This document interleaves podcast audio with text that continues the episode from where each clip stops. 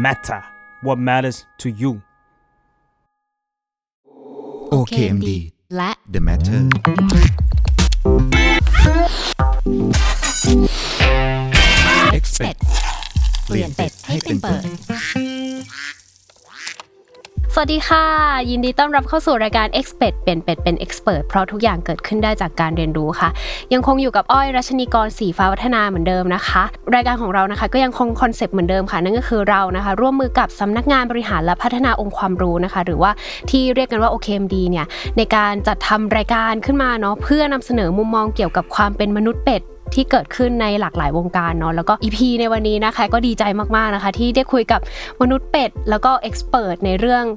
อุตสาหกรรมแฟชั่นนะคะ เราอยากรู้ว่าในเส้นทางของมนุษย์เป็ดสายแฟชั่น เหล่านี้เนี่ยมันมีทักษะมันมีการเรียนรู้หรือว่ามันมีอะไรที่แลกเปลี่ยนเกิดขึ้นมานะคะ เดี๋ยววันนี้เราคุยกันค่ะ วันนี้อยู่กับพี่หมู ASAVA ค่ะ สวัสดีค่ะ สวัสดีครับ พี่หมู ASAVA นะครับ ตื่นเต้นอ่าต้องบอกว่าดีใจมากนะครับ แล้วก็อย่างที่บอกว่าเออไม่นึกว่าเราจะได้วนมาเจอกันแล้วก็ใช่ตื่นเต้นมากเหมือนกันใช่ตื่นเต้นมากใช่ไม่เคยให้สัมภาษณ์มาเยอะเนอะแต่คราวนี้ใจใจเต้นตุบตุบตุบตุบเลยโอเคค่ะครับเอ่ออย่างที่บอกว่าเมื่อเมื่อสักครู่เรามีโอกาสได้คุยกันข้างนอกรอบนอกรอบนิดนึงเนาะว่าพี่หมูก็เหมือนเคยดูรายการมาด้วยครับแล้วก็อยากจะแชร์มุมมองพอเห็นรายการของเรา แล้วก็เราติดต่อไปพอดีครับแล้วก็ say yes เลยครับเอ่อ ถามถึงนิยามความเป็นมนุษย์เป็ดอันนี้พี่หมูเข้าใจคำว่ามนุษย์เป็ดยังไงบ้างก่อนดีกว่าสำหรับพี่นะครับก็พี่รู้สึกว่าตัวเองเป็นมนุษย์เป็ดมาตลอดชีวิตเลย เพราะว่าตัวเองก็เรียนในระดับสถาบันอุดมศึกษาที่เขาคณะที่เขาเรียกตัวเองว่าเป็ดนะครับ แล้วก็ตลอดชีวิตมาเนี่ยมมันเป็นต้องบอกงี้พี่พี่โตมากับความไม่ฟิตอินในในทุกๆสังคมที่พี่โต เหมือนคล้ายๆ กับว่ามองตัวเองว่าเราทำ ไม่ได้ในในในในบริบทหรือในสังคมนั้นตลอดเวลา สุดท้ายแล้วพี่รู้สึกว่าคำคำนี้มันเป็นสิ่งที่คาหัวใจพี่แต่ว่ามันจากที่มันเคยเป็นลบ มันกลับเป็นพลังบวกในชีวิต แล้วมันก็เป็นทุกอย่างที่พี่ใช้แล้วก็พี่ที่ที่พี่เป็นในปัจจุบันครับ ใช่เพราะว่าอย่างที่พี่หมูเล่าว่าโอเคคำว่ามนุษย์เป็ดในในยุคสมัยหนึ่งมันเคยถูกมองว่า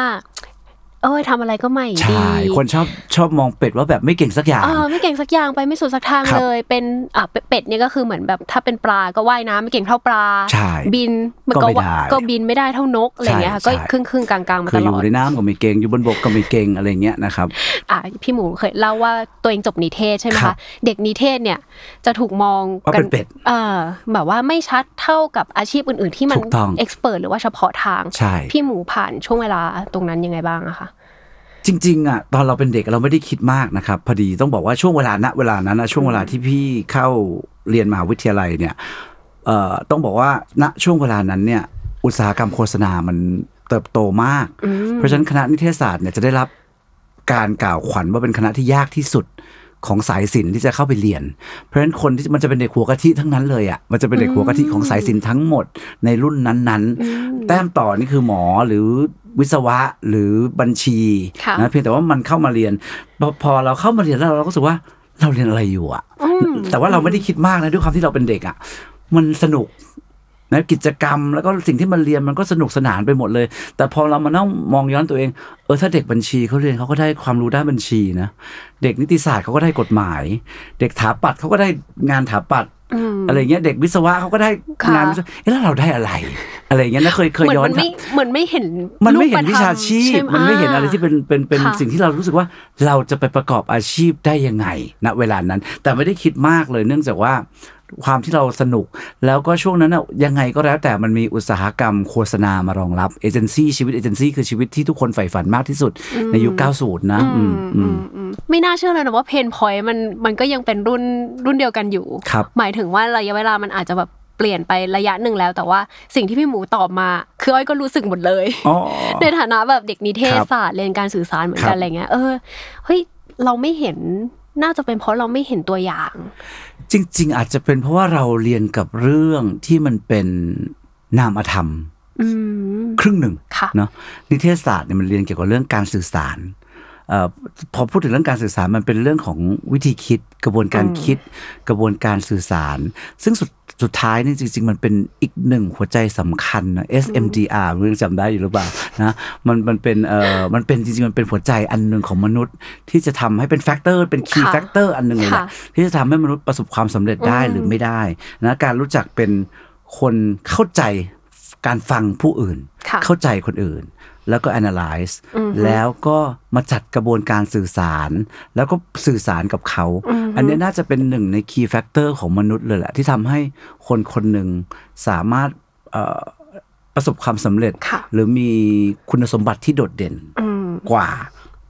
คนอื่นๆ นะพี่ก็ว่าณแต่ณเวลานั้นนะเราไม่เข้าใจมันหรอก เพราะว่าระบบการเรียนการสอนมันไม่ได้ชี้เป้าว่าสุดท้ายแล้วกระบวนการคิดอย่างเงี้ย มันจะเข้ามารองรับอืม จุดจุดไหนในชีวิตการทำงานของเราค่ะอืมแล้วมันเริ่มทางมันเริ่มชัดเมื่อไหร่อะคะพี่หมูที่เรามาทำอาสวาหรือมาแบบอยู่ในวงการแฟจชั่นริงๆมันมันคงจะบอกว่าทุกอย่างมันเหมือนจิ๊กซอว์ค่ะนะมันเป็นพัซโซมันคงจะบอกว่ามันเริ่มมันมันมันมัน พี่จบพี่ต้องบอกว่าพี่จบวาทวิทยานะซึ่งเป็นคณะที่เป็น major ที่ไม่มีคนเรียนเลย ตอนนี้ทุกคนอาจอาจจะไปเซิร์ช Google กันแล้ว ว่าว่าคืออะไรสิ่งนะนี้คืออะไรจบมาเป็นเรียนผู้อะไกลไรเกลี่ยในศาลนะวาทวิทยาและสื่อสารการแสดง แล้วหลังหลังจากนั้นพี่ก็ไปจบ business consultant การเป็นเอ่อเรียนทางด้านธุรกิจโดยเฉพาะค่ะซึ่งก็แตกไปอีกเอ่ออีกหนึ่งสาขาวิชาเลย แล้วก็พอจบ MBA พี่ก็ไปจบ fashion designอืมเนาะเพราะฉะนั้นเนี่ยสามวิชาเนี่ยเอ่อเอ่อสามเอ่อ การศึกษาที่พี่ไปได้มาเนี่ยค่ะสุดท้ายมันเป็นสิ่งที่พี่ใช้อยู่ในชีวิตประจำวันทั้งหมดเลย พี่ถึงบอกว่ามันก็จะถามว่าบังเอิญ ไหมก็อาจจะไม่ใช่บังเอิญแล้วพี่ก็จะบอกว่าตอนที่พี่เรียนนิเทศพี่ก็ไม่ได้เก่งสุด เรียนคณะเรียน major ก็เป็น major ที่ไม่ได้รับความนิยมที่สุดเลยนะไป MBA นี่ก็ไม่ต้องพูดถึงเลยคือคือโง่เกับที่สุดนะ แล้วก็ไปเรียนแฟชั่นก็ไม่ได้โดดเด่นมากแต่ก็ก็ประมาณหนึ่งแต่ว่าถามว่าหูยผลงานเราโดดเด่นมากหรือเปล่าก็ก็ไม่ใช่ค่ะเพราะฉะนั้นเอ่อแต่ว่าความผสมผสานกันเอ่อ ในจุดที่ไปเรียน fashion design ตอนนั้นอายุไม่น้อยแล้วเพราะหลังจากจบ MBA แล้วทำงานแล้ว คือความสามารถในการรู้จักเอางานดีไซน์มาผสมผสานกับงานการตลาดนิเทศศาสตร์นะการปั้นแบรนด์ การรู้จักตัวตน ซึ่งเราก็ไม่ได้เก่งมากแต่ว่าโอเค เรามีงานดีไซน์ด้วยค่ะแล้วเราก็มาผสมผสานกับวิชานิเทศศาสตร์ที่เราเรียนมา ผสมผสานกับวาทวิทยาการรู้จักขายตัวเองนะแล้วก็การเข้าใจธุรกิจอืม ว่าเราออกแบบมาเพื่ออะไรค่ะไอ้สามสิ่งนี้พอมันขมวดรวมกันอย่างละนิดอย่างละหน่อย มันกลายเป็นผลงานที่ดันไปเตะตาคนเข้า แล้วมันก็เป็นผลงานที่เอ่อมันก็เป็นผลงานที่พี่สามารถไปต่อยอด คือมันทำให้พี่ไปได้ฝึกงานเป็นเทรนนีในบริษัทที่มีชื่อเสียงค่ะแล้วพอต่างๆอะมันก็เป็นค่อย ๆ ต่อยอดอาชีพพี่ขึ้นไปเรื่อยพี่หมูน่าจะเป็นมนุษย์เป็ดอีกหนึ่งท่านในในรายการของเราเลยที่ภาพแบบ จิ๊กซอว์มันชัดมากว่าค่อย ๆ เติๆมน่าจะเป็นค่โครอยโมโซมเป็ดเลยแหละค่อยๆต่อกันมาครับลงล็อกกันทีละอันครับทีละอันจนจนโอเคเราเราน่าจะเจอทางที่ชัดเจนครับแต่ว่าทางนี้ทางนั้น ระหว่างทางเราเก็บเดี๋ยวเครื่องมืเดี๋ยวอบอกเยไว้อะก่อนมานะกว่า ณวันนี้ก็ไม่เคยรู้สึกว่าตัวเองเป็น expert ด้านแฟชั่นอ่าก็ยังรู้สึกว่าตัวเองเป็นเป็ดในวงการแฟชั่นอีกอยู่ดีเนาะทำไมอะคะเพราะว่า มันมีดีไซเนอร์ที่เก่งกว่าเราเยอะแยะมาก ในเชิงของงานออกแบบ ในเชิงของการสร้างเสื้อผ้าทำ pattern ผลิตคิดค้นงานค่ะแต่เราเนี่ยดันเป็นเป็ด เราดันเป็นมนุษย์เป็ดที่เข้าใจว่างานออกแบบเนี่ย สุดท้ายแล้วมันจะถูกมันจะต้องถูกผ่านกระบวนการไหนบ้างอืมจนกว่ามันจะออกมาเป็นชิ้นงานที่ได้รับการยอมรับ แล้วก็เป็นได้รับความตอบรับที่ดีเนาะ เหมือนเวลาพี่อยู่ในวงการนักธุรกิจนะครับที่บ้านพี่เป็นนักธุรกิจเอ่อส่วนใหญ่พี่ชายเป็นพี่สาวเป็นนักเศรษฐศาสตร์ พี่ชายเป็นเป็นวานิชธนกิจเขาเรียกค่ะเอ่อ investment banker ใช่ไหมเวลาเราอยู่ในครอบครัวหรืออยู่ในเหล่าญาติพี่น้องอะเขาก็จะหาว่าพี่เป็นศิลปิน เป็นแกะดำนะแต่พอเราเข้าไปอยู่ในแวดวงศิลปินนะพี่ๆเพื่อนๆที่เป็น artist ต่างๆเขาก็จะบอกเราเป็นนักธุรกิจ เพราะฉะนั้นเราไม่เคยลงล็อกกับใครเขาเลยไงอันนี้พี่ถึงบอกว่า มันก็เลยความเป็นเป็ด มันก็เลยไม่เคยหายไปจากชีวิต เพราะว่าพอเราลงไปอยู่ในน้ำเขาก็หาว่าเราควรจะอยู่บนดิน พอเราขึ้นดินเขาก็บอกว่าเราควรจะลงไปอยู่ในน้ำอะไรอย่างเงี้ย มันสำหรับพี่มันก็เลยเป็นคำที่วนเวียนวนเวียนอยู่ในหัวและในการใช้ชีวิตอยู่ตลอดเวลาอืมอืมแต่ก็ happy โอ้ happy มากกับการที่ชอบเป็นเป็ด ความรู้สึกที่มันครึ่งครึ่งๆกลางๆอย่างเงี้ยครับมันมันมัน happy ยังไงครับพี่หมูมันดีเพราะว่าเราไม่ต้องลงล็อกกับใครเลย มันไม่ต้องเข้าโมที่ไหนเลย เนาะยูไม่มียูมีแบบยูมีโมพิเศษของยูยูมีล็อกพิเศษของยูซึ่งค่ะดีที่สุดเลยเพราะเป็นล็อกที่ไม่ต้องเทียบเปรียบเทียบกับใคร ไม่ต้องแข่งขันกับใคร ไม่ต้องไปวุ่นวายกับใคร ไม่ต้องถูกเอ่อแปะป้ายว่ายูอยู่อืมสี่คูณร้อยหนึ่งคูณร้อยหรือยูเป็นอะไรอย่างเงี้ยคือยูมีเลนของยูค่ะเพราะว่ายูอยู่เลนไหนยูก็เขาเรียกวิ่งเออเขาเรียกอะไรอะกลางเลนตลอดเลยอะอืมไม่อยู่ในเลนอะอืมเพราะฉะนั้นมันกลายเป็นว่าเรามีเลนของตัวเอง กลายเป็นว่ามันเป็นเลนที่มีความสุขเพราะว่าเรากำหนด คุณค่าความรับผิดชอบ หน้าที่อืมทุกอย่างให้ตัวค่ะเองได้ โดยที่เราไม่ต้องไปเอาตัวเองไปเปรียบเทียบกับใครค่ะซึ่งมันเป็นเลนที่มีความสุขครับอืมดังนั้นก็น่าจะพูดได้แล้วแหละว่าแบรนด์ ASAVA ที่มันเกิดขึ้นมาเนี่ยมันมันเกิดขึ้นมาในช่วงเวลาที่พี่หมูกลมกล่อมที่สุด เพราะว่าเราผ่านการเรียน เราผ่านการเก็บเครื่องมือ เก็บ level ด้าน business ด้านนู่นด้านนี่ด้านดีไซน์อะไรอย่างเงี้ยมาเรื่อย น่าจะกลมกล่อมที่สุดณเวลานั้นเนาะมันไม่มีความกลมกล่อมในทุกๆเวลาเนาะเออมันมันมันมันชีวิตมันเปลี่ยนแปลงทุกวินาทีทุกทุกเพราะฉะนั้นความว่าคำว่ากลมกล่อมเนี่ย มันมันไม่ณเวลานั้นมันน่าจะใช่ แต่ว่ามันไม่มันไม่มีเวลาที่ใช่ที่สุดๆเพราะว่าหรอกจริงแต่ในจชีริงวิตๆก็ไม่มีไม่มีคำตอบด้วยเนาะว่าถูกต้องเวลาไหนคือแต่ณเวลานั้นที่มันมันมันเป็นเวลาที่เราต้องเริ่มค่ะนะและในในในเอ่อ สิ่งที่มันเกิดขึ้นสมการชีวิตณเวลานั้นอืมนะอืมเอ่อมองถ้ามองย้อนกลับไปถามว่ามันกลมกล่อมที่สุดไหมก็อาจจะไม่ใช่ แต่ว่าก็ไม่ได้เสียใจเลยที่ที่ตัดสินใจเอ่อเลิกทำไม่ใช่เลิกอะก็หนีออกจากบ้านธุรกิจที่บ้านแล้วมาเริ่มค่ะต้นธุรกิจของตัวเองครับ ทีนี้ดีเทลกันอีกนิดนึงค่ะพี่หมูอยากรู้ว่าขั้นตอนเวลาพี่หมูพี่หมูทำงานอะไรครับเงี้ยทำอะไรบ้าง ใช้ทักษะอะไรบ้าง ทุกวันนี้เหรอครับ ก็จริงๆก็ใช้หมดนะเอ่อวาทวิทยาเนี่ยใช้แน่ๆนะจิตวิทยาในการสื่อสารกับคนคนในองค์กรทุกคนการที่จะบอกหนึ่งฟังเขาว่าเขาอยากทำอะไร อะไรคือคือคือ aspiration หรือหรือแรงบันดาลใจความใฝ่ฝันในชีวิตของเขาทุกมนุษย์ทุกคนมีสิ่งที่เขาอยากเป็นอืมมีสิ่งเขามองที่เขามองหาค่ะตัวเราในฐานะ หัวหน้าครอบครัว เราก็ต้องฟังเขาค่ะว่าเขาว่าเขาจะฟิตอินยังไงในองค์กรของเรา พอฟิตอินเสร็จแล้วเราพอเราย่อยสลายสิ่งต่างๆเหล่านั้นได้เราก็ต้องสื่อสารกับเขาอืมว่าเรากำลังทำอะไรอยู่ แล้วสิ่งที่เรากำลังทำทำร่วมกันนั้นมันตอบโจทย์ชีวิตเขาอย่างไรอืมเนาะอันนี้เป็นสิ่งที่เราต้องอันนี้เป็นภาพรวมแบบในในเชิงของเอ่อ conceptual ค่ะนะหลังจากนั้นมาเนี่ยทั้งวันทั้งวันเนี่ยมันก็เป็นเรื่องของการจัดบริหารจัดการ ซึ่งมันเป็นงานของเป็ดทั้งสิ้น ตั้งแต่ IT Logistics PR Marketing เอ่อ Branding เอ่อยอดขายมันสเปะสปะมากในหนึ่งวันนะ สมมติว่าเริ่มงาน9ก้าโมงเช้าเนี่ย มันก็จะเป็นงานพวกเนี้ยอิเละเขะขะทำไปเรื่อยแต่มันเป็นงานที่สำคัญ เป็นอืมเป็นงานที่สำคัญมากนะเอ่อจัดแจงทุกอย่างพวกเนี้ยกว่าจะเสร็จงานพวกเนี้ยได้คือ3ามสี่โมงนั่นถึงจะมาเข้างานดีไซน์เอ่อ กว่าจะเริ่มต้นได้ดูงานดีไซน์ก็คือ4ี่โมงเย็นห้าโมงเย็นไปแล้วอ่านะเพราะฉะนั้นก็ก็เนี่ยอัตราส่วนของของของของการเอ่อจักโก้หรือการวิ่งวนไปกับทักษะต่างๆ ที่จะต้องค่ะใช้ซึ่งเรารู้บ้างไม่รู้บ้างอ่าบัญชีเราก็ไม่ใช่ว่าเก่ง แต่เราก็ต้องมีเอ่ออมคนที่เขาเป็นเอ็กซ์เพรสด้านการบัญชีมาช่วยเราดู เรื่องการตลาดเรื่องไอทีทุกคนก็จะมีคนนู้นคนนี้มาช่วยเราดูค่ะเราก็ต้องเป็นคนมานั่งเอาทุกอย่างมาตบรวมกัน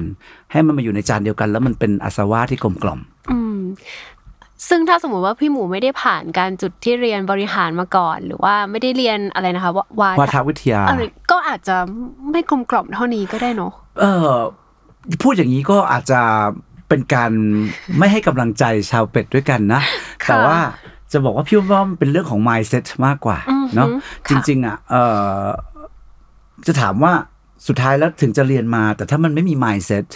ที่ที่ ที่สามารถประยุกต์ตัวเอง หรือผลันตัวเอง หรือ flexibility เปลี่ยนรูปแปรรูปตัวเองอืมให้เข้ากับสภาวะต่างๆ ได้อะมันก็คงจะเป็นการดึงองค์ความรู้ที่เราร่ำเรียนมามาผสมผสานกันแล้วนำมาใช้ให้เกิดประโยชน์สูงสุดได้ยากอืมเพราะฉะนั้นพี่ว่ามันเป็นเรื่องของทัศนคติสำคัญที่สุดอืม นะครับสำหรับสำหรับทุกคนนะเอ่อเรื่องขององค์ความรู้แน่นอนนะมันเป็นเรื่องสำคัญที่สุดท้ายแล้วมนุษย์ทุกคนต้องมี knowledge หรือมีความรู้ในสิ่งที่เราทำอืมแต่ว่าการจะดึงองค์ความรู้ต่างๆ เหล่านั้นออกมาผสมผสานกัน แล้วใช้ให้เกิดประโยชน์สูงสุดกับแต่ละอาชีพเนี่ยค่ะมันเป็นศิลปะชั้นสูง และเป็นศิลปะแต่ละเฉพาะตัวด้วย อืมครับเอ่อเหมือนที่พี่หมูเล่ามาเนาะ เวลาเรารู้สึกว่าเราเป็นแกะดำเรารู้สึกว่าเราเป็นมนุษย์เป็ดอะค่ะ เวลาแกะดำหรือว่ามนุษย์เป็ดแบบพี่หมูไปอยู่ท่ามกลางเอ็กซ์เพรสที่แบบคนนั้นก็เก่งคนนี้ก็สุดๆเลยอะไรอย่างเงี้ยค่ะ มันมีเซี่ยวเซี่ยวหนึ่งลึกๆในใจไหมคะว่าเฮ้ยเราก็อยากเป็น expert บ้างในบางครั้ง โอ้แน่นอนอืมเราเราทุกครั้งเลยที่เจอคนที่เขาเขาช่าง เก่งกาจในสิ่งที่เขาทำอะสำหรับพี่มันมัน attractive มากเลยอะมันมันมันมันเร้าใจเรามากเลยนะค่ะเราเราก็รู้สึกว่าโอ้โหกว่าคนคนหนึ่งจะ แบบมาถึงในจุดที่เขาช่ำชองในสิ่งที่เขาทำได้อะค่ะสำหรับพี่มันคือ character ที่เร้าใจเรามากเลยค่ะเราจะเห็นว่าเขาสวยเขาเป็นเทพบุตรเป็นเทพธิดาขึ้นมาทันทีเลยอืมแต่ถามว่าเราอยากเป็นไหมมันก็คงอยากเป็นนะทุกคนก็อยากจะเป็นเทพบุตรเทพธิดานะใช่แต่ว่าเราอะ ต้องรู้จักตัวเอง เราส่องกระจกดูดูตัวเราเองนะเรารู้หรอกว่าเราเราพอจะรู้อะว่าเราไปถึงไอ้จุดจุดๆนั้นไม่ได้หรอกค่ะ ฉะนั้นอะเราต้องใช้ศักยภาพหรือพอใจในสิ่งที่เราเป็นมากที่สุดอืมเขาบอกเวลาแต่งตัวเนี่ย คนที่สวยที่สุดเนี่ยเขาเรียกไฮไลท์จุดเด่น ปิดบังจุดด้อย ในการใช้ชีวิตก็เช่นเดียวกันเนาะบังเอิญเราอาจจะไม่ได้มีจุดเด่นมากนะเราก็ ปิดจุดด้อยของเราให้เยอะที่สุด อย่างเงี้ย เพราะฉะนั้นถามว่าอยากเป็นไหมทุกคนมันมีกิเลสอยู่แล้วว่าอยากค่ะจะเป็น แต่ว่าสุดท้ายแล้ว ถ้าเราเป็นไม่ได้ เราก็ต้องไปดึง ability อื่น หรือความสามารถอื่น skill อื่น ในการที่เราจะทำให้เรา attractive ขึ้นมาหรือเป็นเล้าใจคนอื่นขึ้นมาอ่าอ่าในแบบฉบับของเรา อืมอ้อยว่าสิ่งหนึ่งมันคือเวลาด้วยแหละที่สะสมไปเรื่อยๆ จนเราเข้าใจตัวเองว่า เราไม่ต้องเป็นเหมือนเขาก็ได้ จริงใช่ไหมแล้วแล้วทุกวันนี้บางคนเขายังนึกว่าพี่เป็นเอ็กซ์เพรสเลยเวลาไปไหนเป็นผู้ทำชูผู้ชำนาญการแฟชั่นอะไรอย่างเงี้ยเนาะเรายังบอกฉันชำนาญแล้วบางทีฉันไม่บางทีฉันไม่ค่อยรู้เรื่องอะไรด้วยซ้ำนะมันก็เราก็พูดไปตามสิ่งที่เราคิดอะไรอย่างเงี้ยค่ะบางทีเรื่องของเวลาก็เป็นสิ่งสำคัญบางทีเราสะสมความกล่ำความเก๋าสักวันหนึ่งคุณก็กลายเป็นกูรูอืมซึ่งจริงๆแล้วกูรูอาจจะไม่กูรู้อะไรทั้งสิ้นเลยก็ได้อะไรอย่างเงี้ยนะมันก็เป็นมันก็ เวลาก็สำคัญค่ะเอ่อ longevity เป็นสิ่งที่ที่ก็เหมือนเหมือนบอกอะการวิ่งมาราธอนอะอืมวิ่งร้อยเมตร วิ่งเร็วใครคนวิ่งได้เยอะนะอืมแต่การวิ่งไปทั้งชีวิตอะโอ้โห มันต่างกันเนาะนะใช่โอเคค่ะเอ่อเช่นนั้นค่ะ ดอกผลที่มันงอกเงยมาครับในการแบบเป็นหมู ASAVA ที่ เราอาจจะไม่ได้สุดสักทางแหละ แต่ครับว่าเราก็ enjoy กับการที่เรียนรู้ครับจาก expert ด้านอื่นๆมาครับเรื่อยๆอะไรอย่างเงี้ยค่ะ ดอกผลที่มันงอกเงยขึ้นมา มันมันมันทำให้แบรนด์ ASAVA หรือว่าตัวพี่หมูเองมันเบ่งบานยังไงบ้างคะ blooming ยังไงบ้าง ก็จริงๆจะบอกว่าเอ่อเอ่อณวันเนี้ยก็ มันเกินสิ่งที่เราฝันไว้ ค่อนข้างเยอะแล้วนะแต่พี่เป็นคนที่ตะกะทางความฝันมากเลย เพราะฉะนั้นก็ยังรู้สึกว่าถึงมันจะเกินความฝันแล้วมันก็ยังมีทางที่จะต้องพัฒนาเรียนรู้แล้วก็เดินต่อไปข้างหน้าอีกเยอะนะแต่สิ่งที่สำคัญที่สุดสำหรับชีวิตเนี่ยปีนี้อาจจะว่าครบ 15 ปีพอดีนะครับ พี่เปิด 08 08 08นั้น08 08 23 ที่ผ่านมาเนี่ยครบ 15 ปี เราจะมี celebration ใหญ่กันอีกไม่กี่เดือนนะเอ่อสิ่งที่เรามองเห็นสิ่งที่เกิดขึ้นกับตัวเองเลยอะมันมันคงจะเป็นเรื่องของคุณค่ามากกว่าเนอะ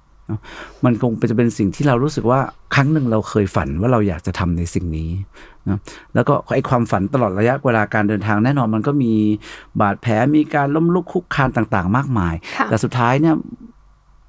ไม่อยากใช้คำว่าบทสรุปเพราะว่ามันยังไม่ใช่บทสรุปนะแต่ว่ามันเริ่มเป็น c h ปเตอร์ต่างๆ ที่เกิดขึ้นเป็น episode ต่างๆ ที่เกิดขึ้น ตอนนี้มันมาถึงจุดที่เป็น episode ที่เรารู้สึกอิ่มใจอืมแล้วก็มองเห็นคุณค่าของตัวเราเอง ของความฝันที่เราเคยฝันเนาะของเด็กคนหนึ่งที่ซึ่งเคยฝัน อันนี้มาตั้งแต่อายุสิบสามเออมันกลายเป็นมันกลายเป็นเหมือนเรามองย้อนกลับไป เราไม่ได้ทำเพื่อเป็นอาชีพอย่างเดียว แต่มันเป็นสิ่งที่ตอบโจทย์อืมตัวตนแล้วก็วิญญาณของเรา แล้วมันก็เลยทำให้รู้สึกว่าชีวิตมันมีความสุขนะแล้วมันก็เป็นการเอาสิ่งที่ตัวเองมีอะทุกอย่างในตัวตนของเรา ออกมาใช้ด้วยด้วยด้วยด้วยด้วยความสุขความสนุกเออมันก็เลยไม่รู้ว่าจะบอกว่ายังไงมันมันมันมันมากกว่าที่เราฝัน แต่ก็ในเมื่อมันมากกว่าที่เราฝันเราก็ยิ่งอยากจะทำให้มันเติบโตขึ้นไปอีกอยากให้มันบลูมิ่งขึ้นไปอีกอืมสิ่งหนึ่งที่ไม่รู้นะคะ ทุกคนจะสัมผัสได้หรือเปล่าไอ้นั่งคุยกับพี่หมูตรงหน้าคือ พี่หมูมีความสุขมากกับการที่เฮ้ยฉันเป็นเป็ดครับ ฉันอาจจะไม่ได้เก่งไปทุกสักทุกอย่างครับแต่ว่าสิ่ง ต่างๆเนี่ยมันก็เป็นจิ๊กซอว์ให้ต่อจนจนครับเรามาถึงวันนี้อะไรเงี้ยค่ะ ขอย้อนไปในที่พี่หมูบอกว่าเป็นคนที่ตะกะเรื่องความฝันมากครับ มันยังไงคะพี่คือตัวตนหรือว่าจริง ๆ แล้ว เหมือนเราอาจจะความที่เราเคยเป็นเป็ดเนาะมันอาจจะสิ่งหนึ่งที่เรามีความสุขก็จริง แต่ว่ามันก็เป็นแผลเป็นในหัวใจเหมือนกันนะ เพราะว่าเราถูกมองว่าโหทำอะไรก็เมื่อก่อนตอนเราเด็กๆอะ่ะเรามองไปรอบๆตัวนะลูกเพื่อนพ่อลูกเพื่อนคุณแม่ทุกคนเป็น expert หมด ทุกคนเขาโหเขาเก่งเขามีมุมที่ชัดเจนว่าเขาจะไปเป็น banker คนนั้นจะไปเป็นวิศวกร คนนี้ค่ะจะไปเป็นแพทย์ เราไม่รู้จะเป็นอะไรนะในวงเล็บว่าเราอยากเป็นดีไซเนอร์แต่สมัยก่อนมัน outcast มากการเป็นดีไซเนอร์อะเนาะมันมันก็อาจจะเป็นส่วนหนึ่งในการมี complexion หรือเปล่าไม่รู้ค่ะแต่ว่าค่ะอาจจะแต่สำหรับพี่ complexion มันเป็น happy complexion นะพี่ก็เลยตะกะ พี่ก็เลยมีความรู้สึกว่าสักวันหนึ่งฉันจะเป็นเป็ดที่แข็งแรง ฉันจะเป็นเป็ดที่ทำได้ทุกอย่างฉันจะเป็นเป็ดที่บินขึ้นฟ้าก็ได้ อยู่ในน้ำก็ได้ดำน้ำก็ได้ ขุดดินก็ได้ เพราะฉะนั้นพี่ก็เลยมีความรู้สึกกับกับความฝันของพี่อะพี่ก็เลยอยากจะทำมันทุกอย่าง ทุกวันนี้พี่ออกแบบตั้งแต่ชุดเอ่อหมอชุดพยาบาล ชุดครุย ชุดพนักงานเอ่อสายการบินชุดพนักงานเอ่อธนาคารค่ะพนักงานห้าง พี่พูดเล่นๆเสมอ พูดเล่นๆกับทุกคนในในทุกๆที่พี่พี่ไปว่า ถ้าในโลกนี้มันมีร้านที่ขายทุกอย่างตั้งแต่ผ้าเช็ดเท้ายันจานชามผ้าปูเตียงที่ชื่อว่าอีเกียได้ ก็ต้องมีแบรนด์ที่ชื่ออีหมูที่ขายทุกอย่างได้เช่นเดียวกันอะไรเงี้ยเป็นความฝันคำขามของตัวเองเอ้ยนะน่าตั้งรักตั้งธงไว้ไกลโอเคๆโอเคอ่าโออืมเคค่ะก็เลยมีความรู้สึกว่าคนเราต้องต้องฝันให้มันบ้าๆบอๆไปก่อนเนอะอืมให้มันมันมันแบบแบบไร้ทิศทางไร้สาระไปก่อน แล้วเดี๋ยวค่อยไปหาวิธีเพราะเราเป็นเป็ดเนี่ยเดี๋ยวเราเราก็ค่อย ๆ เดินเตาะแตะเตาะแตะของเราไปโอเคเดี๋ยวลุยน้ำไป เดี๋ยวเดินบนดินไป เดี๋ยวเดี๋ยวเดี๋ยวค่อย ๆคลำคลางไปจนเจออมครับ ขออนุญาตพูดถึงรอยแผลเป็นที่พี่หมูครับพูดอะค่ะ แน่นอนหลาย ๆ คนสมัยนี้ก็น่าจะยังรู้สึกเหมือนกันว่าสิ่งนี้มันมันอาจจะไม่ได้แฮปปี้เหมือนที่พี่หมูรู้สึกขนาดนั้นในความที่เราแบบไม่สุดสักทางอะไรเงี้ยค่ะพี่หมูมีวิธีหรือว่ามันมีความยากอะไรบ้างในการที่จะข้ามแผลเป็นของเราหรือเข้าใจรอยแผลนี้อะค่ะ ก็จริง ๆ ก็ต้องเข้าใจมัน accept มันยอมรับมันเนาะเพราะว่ามนุษย์ทุกคนไม่ต้องไม่ต้องเก่ง ไม่ต้องเป็นคนที่เก่ง สังเกตดูนะ คนที่ประสบความสำเร็จมาก ๆ ในโลกเนี่ย ไม่ใช่คนที่เก่งที่สุดทางใดทางหนึ่งอืมแต่เขาเป็นคนที่ผสมผสานสิ่งที่เขามีในตัวค่ะแล้วก็ใช้มันอย่างเป็นประโยชน์สูงสุด ในวงกว้างได้อืมเนาะจะเห็นว่า หมอที่เก่งที่รวยที่สุด หรือไม่อยากใช้ความรวยเป็นสิ่งที่ว่าประสบความประสบความสำเร็จแล้วกัน แต่ว่าเป็นหมอที่มีคนไข้มากมายมหาศาลเอาอย่างนี้แล้วกัน เพราะว่าไม่อยากจะใช้ material เป็นตัวตัดสินใจ แต่ว่าเขาก็อาจจะไม่ใช่หมออย่างเดียว เขาอาจจะเป็นหมอที่เป็นเซลส์แมนด้วย เป็นหมอที่เป็นนักพูดด้วย เป็นหมอที่เป็นนักการตลาดด้วย เป็นหมอที่เป็นนักสร้างแบรนด์ด้วย อะไรเงี้ยเป็นต้นนั้นคนคนหนึ่งมันอาจจะต้องการทักษะหลาย ๆ อย่างอืมในชีวิตที่จะ ใช้ศักยภาพของตัวเองให้เป็นประโยชน์สูงสุดในชีวิตมากกว่า แต่การจะ overcome สิ่งนั้นได้ก็กลับไปที่เดิมอีกอะมันเป็นเรื่องของ mindset ค่ะนะต้องอย่ามองว่ามันเป็นแผลเป็น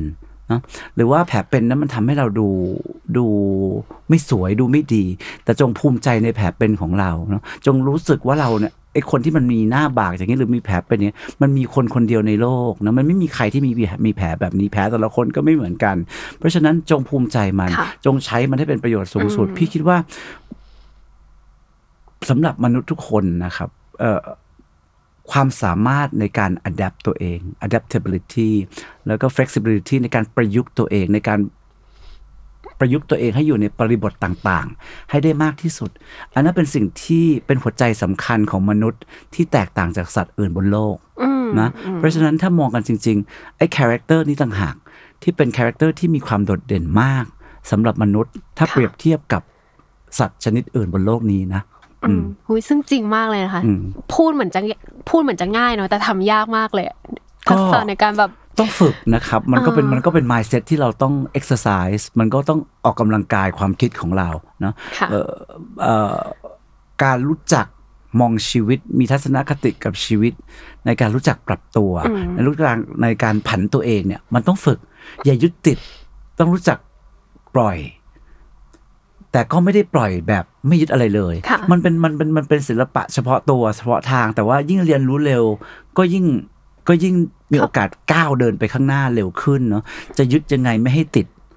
มันมันฟังดูประหลาด แต่มันคือความเป็นจริงนะไม่ได้มีอะไรยึดเลย เราก็หลุดนอกวงโคจร แล้วก็จะถูกสลัดลอยออกไปนอกแกน แต่ว่าถ้าเราติดเกินไปในขณะที่โลกมันหมุน เราก็หมุนไปกับโลกไม่ได้เช่นเดียวกัน เพราะฉะนั้นจะยึดยังไงไม่ให้ติดนี่แหละคำถามใหญ่ที่ทุกคนต้องฝึกอืมเอ่อ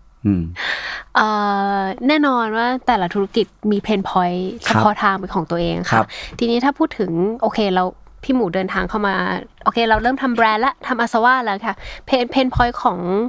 เอ่อแบรนด์ธุรกิจสายแฟชั่นเองมันมันมีเรื่องอะไรที่มนุษย์เป็ดอย่างเราก็ทุลักทุเลเหมือนกันในการเอาตัวรอด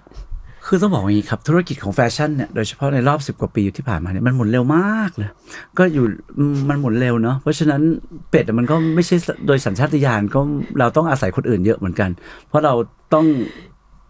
ทำงานร่วมกับคนเยอะค่ะมันมันก็เป็นโลกที่เราก็ต้อง adapt เราก็ต้องหมุน เราก็ต้อง adapt ตัวเร็วขึ้นอีกอืมเราต้องปรับตัวให้เร็วอืมเนาะต้องรู้จักเออเขาเรียกว่าเปิดเก๊ะ่างๆ รู้ว่าถึงเวลาไหนที่ต้องใช้ ความรู้ตรงไหนองค์ความรู้ไหน เพื่อจะก้าวผ่านสถานการณ์นั้นๆ ยิ่งโลกหมุนเร็วเราก็ต้องยิ่งมีลิ้นชักเยอะอะเราก็ต้องมีเกะเยอะเข้าใจไหมค่ะเพราะฉะนั้นเอ่อการที่เราเป็นเป็ดแล้วเรามีเกะเยอะๆแล้วโดยที่เราบางบางเกะเราก็ไม่เก่งบางลิ้นชัก เราก็ไม่ได้มีความรู้แต่เรารู้ว่ามันเป็นลิ้นชักนี้แน่นอน เราต้องไปดึงคนที่ที่ที่เขามีความรู้ในลิ้นชักเนี่ยมาอยู่กับเรามาทำงานกับเรา เพราะฉะนั้น ability ในการรู้ว่าณเวลานี้เราต้องเปิดลิ้นชักไหนเนี่ยมันเป็นสิ่งที่สำคัญมาก และณเวลาเนี้ย ยิ่งเราสะสมลิ้นชักพวกนี้ไว้เยอะเท่าไหร่ มันยิ่งเป็นประโยชน์อืมในการก้าวไปข้างหน้าอย่างรวดเร็วอืมเนาะอันเนี้ยเป็นสิ่งสำคัญ และการที่เรารู้ตัวว่าเราไม่เก่งเนี่ยก็เป็นเรื่องสำคัญอืมเพราะว่าเราเราจะ conquer ทุกอย่างไม่ได้ด้วยตัวเองหรอกโลกค่ะสมัยเนี้ยโลกสมัยเนี้ยมันจะต้องเป็นการบูรณาการของคนที่เก่งๆหลายคนมารวมกัน การที่เราสำเนียกตัวเองได้ว่าเราไม่เก่งเนี่ยเป็นเรื่องที่ดีมาก เพราะว่าเวลาเราเจอปัญหาที่มันใหญ่อะเราไม่ต้องเอาหัวชนฝาแล้วก็พ ยายามจะแก้ปัญหามันได้ไปให้นั้นให้ได้ เพราะว่าเราไม่ใช่เอ็กซ์เพรสอะเราไม่เก่ง เราต้องวิ่งไปหาคนที่เขาเก่งกว่าเรามาช่วยเราอืมแต่ปัญหาคือเราจะหาเขาได้ไหมเออแต่ว่าถ้าเราสะสมลิ้นชักเหล่านี้ไว้ตลอดชีวิตเพราะเรารู้ว่าเราไม่เก่ง เรามี connection กับคนเหล่านู้นเหล่านี้ไว้ทั้งหมดอะสุดท้ายอะสิ่งต่างๆเหล่านี้มันจะกลายเป็น asset อันใหญ่ในชีวิตของพวกค่ะเรา